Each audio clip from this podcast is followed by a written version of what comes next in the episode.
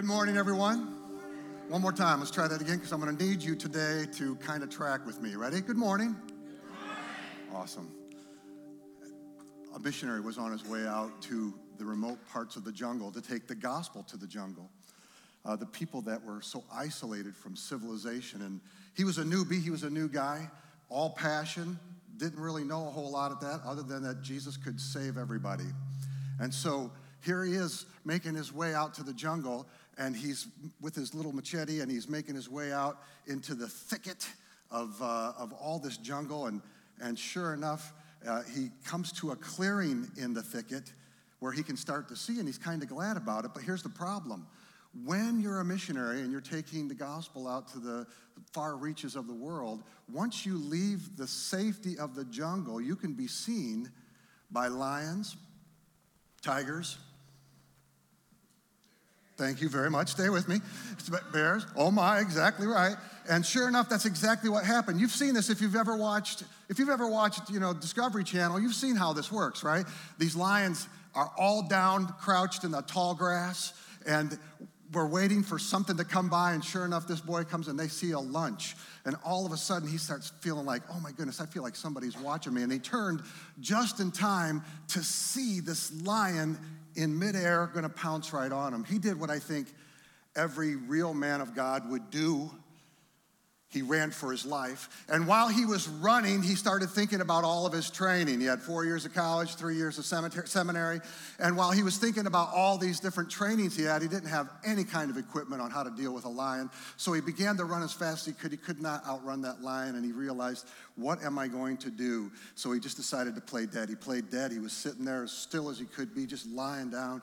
And that lion just started sniffing him up from head to toe just sizing him up for, for dinner. And it was at that point the young man's theology clicked in and he prayed. He said, Heavenly Father, please let this lion be a Christian lion. His thought was if he was a Christian lion, he wouldn't be eating a missionary. But just about that time, he heard the lion pray, Heavenly Father, thank you for this food I'm about to receive. Now, it all depends on whether you're the lion, he has one perspective, or the missionary, he has another perspective. I want you to pause and think about it, what's happening today. It's our first Sunday in 2022. I know it's kind of crazy, the weather has been, uh, but my question would be when you think about Sunday morning church, it all depends on your perspective. What's your perspective? A lot of us got out of bed and we came to church this morning. We fought the roads and we went extra slow and all that kind of stuff. But around this country, people will go to church, and some even more probably watching online now because of the weather. But all that to say this how can we know if we go to church today, and how can we know if we're experiencing God or just playing church? less and less people go to church. And that's sad. But here's a bigger problem that people could go to church and miss God. It's possible. Even at a great church that preaches the Bible and leads you into the presence of God through worship, you can still miss God because we can't worship for you. We can't engage God for you. That's up to you.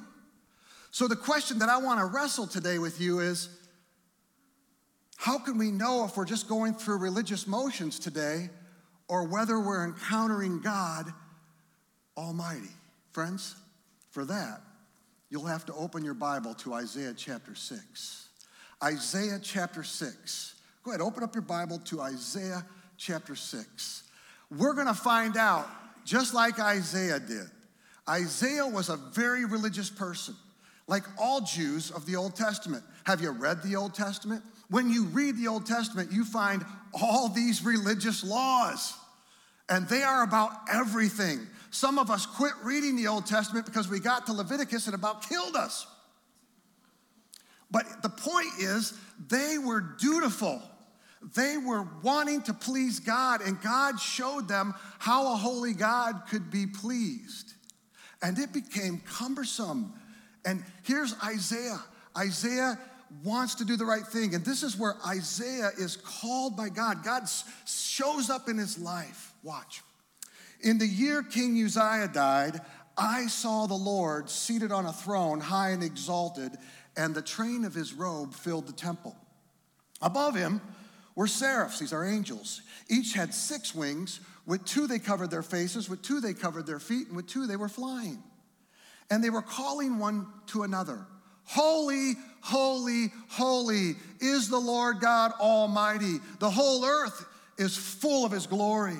And at the sound of their voices, the doorposts and thresholds shook, and the temple was filled with smoke.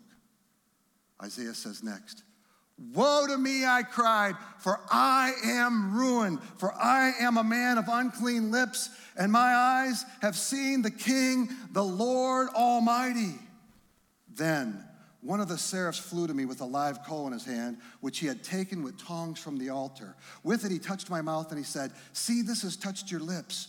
Your guilt is taken away, and your sin is atoned for. Then I said, Here am I. Send me. Friends, in this passage, I see four indicators of what happens to us when we quit playing church and we encounter the God of the Bible. The first indicator is this somewhere in your life at some time, you will have a wow moment. You will go, wow. Point to the heavens with me for a moment and say the word wow. Ready? Wow. Say it loud. Wow. Say it proud. Wow. Say it backwards. Wow. Stay with me. Stay with me. Here's the wow. Isaiah says, I was doing great, but in the year King Uzziah died, I saw the Lord. You know what happens? When you encounter God, it tends to mark time for you. It was in the year King Uzziah died. He says, I saw the Lord. This was not just my regular religious duty. God Almighty showed up. And guess what? He was seated on a throne. Who sits on thrones, friends? the kings do. And this is not some earthly king, this is the king of kings. And look at high and exalted, and the train of his robe filled the temple. All God's people said, okay, one fourth of God's people said, Wow, stay with me. Point, come on, point to the heavens with me. Wow, this is the God of gods. Every there's nobody like him, right? And above him were seraphs. This is so interesting. The Hebrew word for seraphs literally is to burn. The idea is that they're so close to God. They're in the presence of God, these seraphs, these angels. They're so close to God that they have this Shekinah glory rubbing off on them and their passion. Ever, you ever hear somebody say, that person is on fire for the Lord. That's exactly what's happening here. Super biblical concept. These seraphs are burning with passion for who God is and his great love for everybody. He says, above him were seraphs, each had six wings already. See, you know, you know you're having an encounter with God when your mind gets blown. If you got God in your pocket and your theology is all figured out, I feel sorry for you. You might be missing God. You might be full of church, but you might be missing God. God shows up, and there is no way. I always laugh. I got so many friends who get MDivs. You know what that is? A master's in divinity. And I always ask them, can anybody master divinity? If you do it right, divinity masters you. So fascinating that it's so mind blowing who God is, and we think we got him in our pocket. Not true. And look what they were calling one to another Holy, holy, holy is the Lord God Almighty. Notice, notice that it's not love, love, love. You know, here's the truth about God He's love, but He's also holy. And not just one time holy. Look at verse 3. Holy, holy, holy. When you see repetition like that in the Bible, it's not because they couldn't think of anything else to write. He's saying to us, I want to impress upon you God's nature. He is holy, holy, holy. In our current culture, we're like, hey, God, slap me five. Thanks for doing my bidding, God. Friends, if that's your God, you don't have the God of the Bible. Of course, He loves you. He couldn't love you more. But He's also holy, holy, holy, and He's nothing to be trifled with. And I'll tell you something else You're not God. I'm not God. He alone is God. And yet, by the way we live, so often we think we are. I confess to you now, I think I know better than God sometimes. What a simple fool I am. All God's people said, What? God is holy, holy, holy. It only gets crazier. At the sound of their voices, the doorposts and thresholds shook, and the temple was filled with smoke. Could you imagine this morning? Uh, last thing we need after all this snow is like an earthquake. That'd be weird. In central Illinois, an earthquake, right? But if you left this church and everything began, eh, during our service, everything began to shake and smoke began to fill this place, that would be crazy. And this is the kind of experience you will go, wow. My question to you is when in your life did you last have a wow moment? Now, I'm not talking about big emotions here. Sometimes you have a big emotion uh, experience with God, and that's good. I love that. I'm good with that. I cry, not afraid to. I jump around, not afraid to. But sometimes, when I'm trying to work through the chaos of my life and I'm struggling, whether it be my own sin or others, there are these moments, sometimes the little whisper of God in my soul I love you. I'm with you. Follow me. Those kind of little whispers sometimes. When's the last time in your life you went, Wow, God, that was you? You got you're carrying something in your soul, you're burdened about something, and all of a sudden, some way God speaks to you through his spirit or another person who loves Jesus. Wow. Friends, if you're bored with church, try experiencing God. You will go, wow. And part of our journey is that God is wow. You know what the problem is? We are not.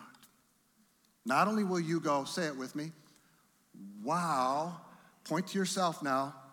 You, if, if you quit playing religion, quit playing church, and get into a relationship with God that's intimate, watch now, you will go, wow, but you'll also point to yourself and say, whoa. Say it with me.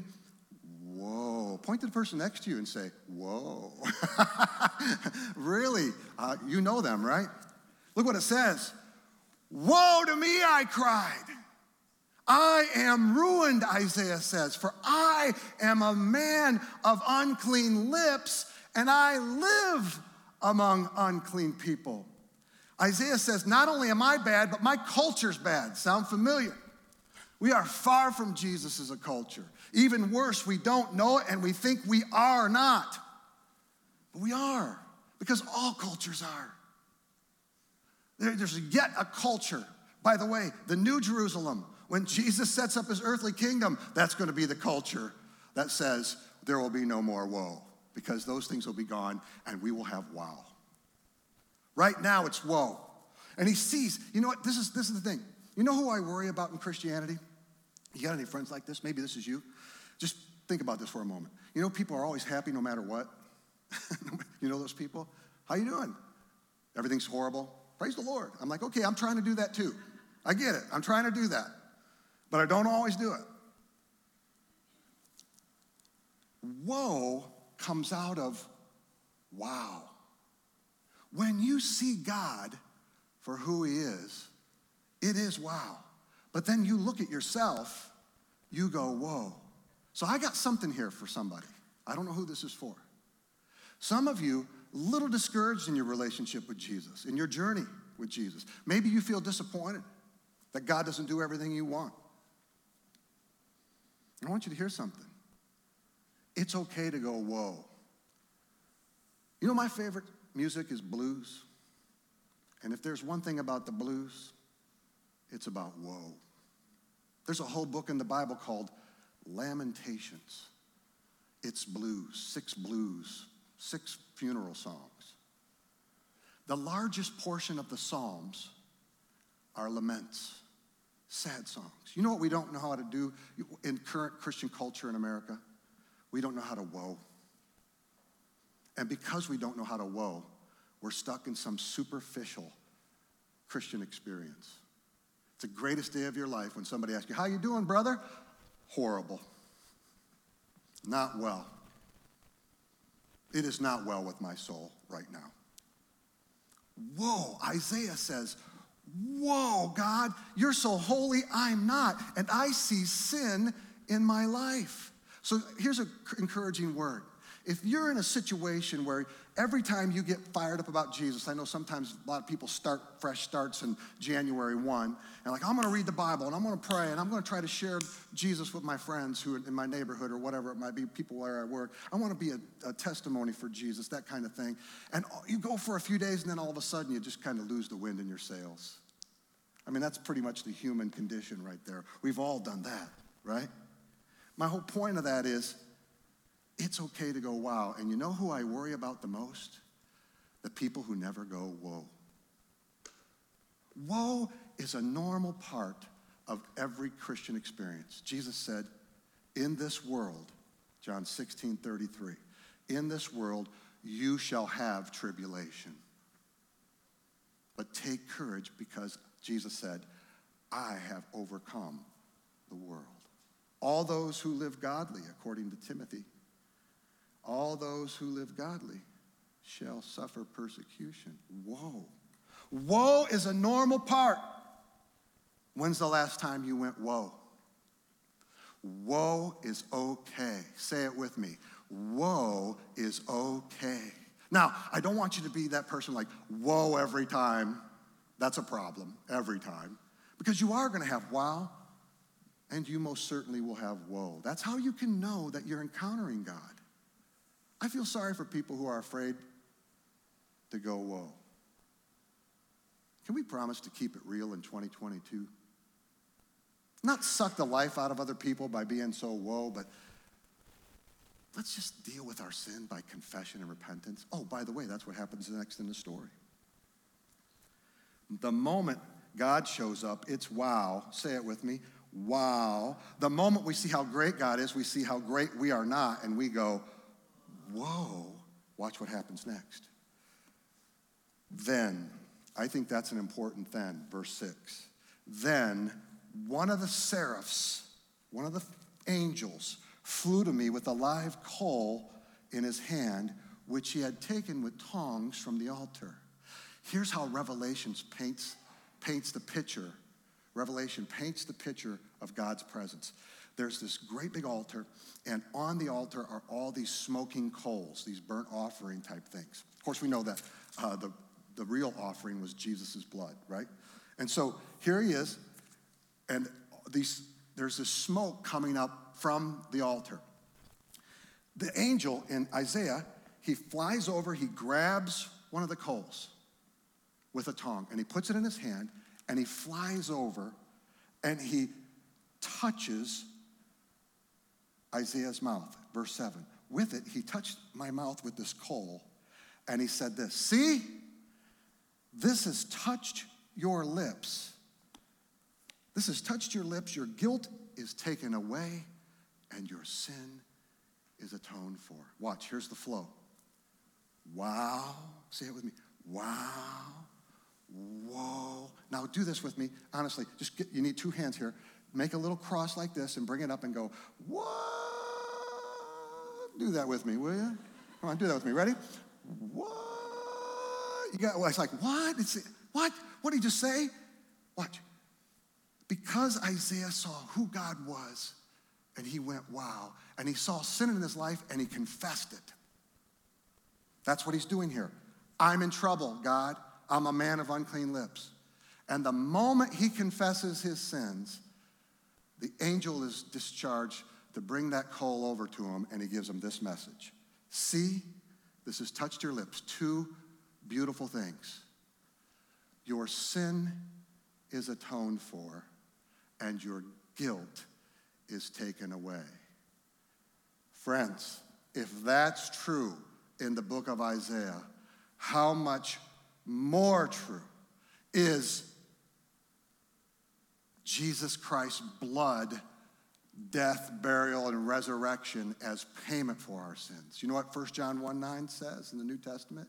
If we confess our sins, He, God, is faithful to forgive us of our sins and to cleanse us from all unrighteousness. One of the ways you can tell that you're religious is you will suffer from guilt your whole life.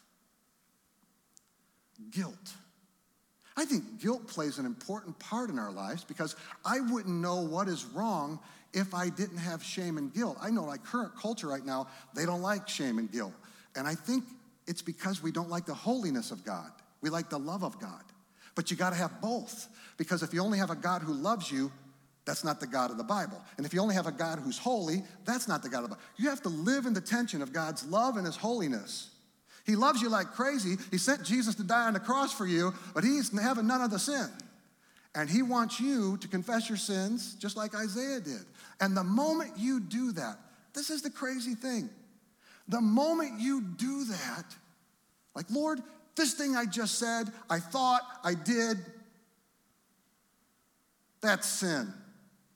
And I confess it to you. In that moment, God says, Not only do I forgive you for your sin, I take it away.